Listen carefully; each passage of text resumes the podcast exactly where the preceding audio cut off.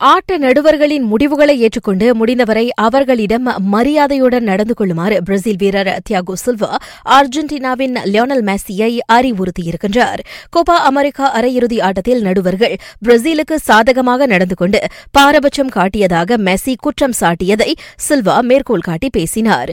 சொந்த மண்ணில் பிரேசில் வெற்றி பெறுவதை உறுதி செய்ய ஊழல் நடந்திருப்பதாகவும் தென் அமெரிக்க கால்பந்து சங்கத்தை மெஸ்ஸி குற்றம் சாட்டினார். இதனால் அதிர்ச்சியடைந்த அச்சங்கம் மெஸ்ஸி மீது நடவடிக்கை எடுக்கலாம் என கூறப்படுகிறது.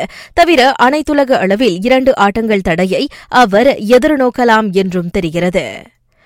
பிஎஸ்ஜியில் நேமார் பற்றிய சர்ச்சைகள் ஒரு வழியாக முடிவுக்கு வந்திருப்பதாக நம்பப்படுகிறது. அந்த பிரேசிலிய வீரரை விற்க பிஎஸ்ஜி தயாராகிவிட்டதை கிளப்பின் விளையாட்டு இயக்குநர் உறுதிப்படுத்தியிருக்கின்றார்.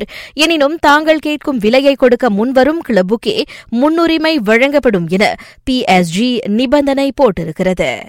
சம்பளம் குறைந்தாலும் பரவாயில்லை ரியல் மட்ரிட்டில் இணைந்தால் போதும் என்ற மனநிலைக்கு வந்துவிட்டார் பால் போக்பா.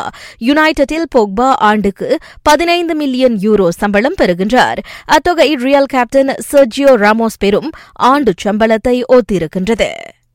ஐவரி கோஸ்ட் ஆப்பிரிக்க கப் ஆஃப் நேஷன்ஸ் கால்பந்து போட்டியின் காலிறுதிக்கு முன்னேறியுள்ளது.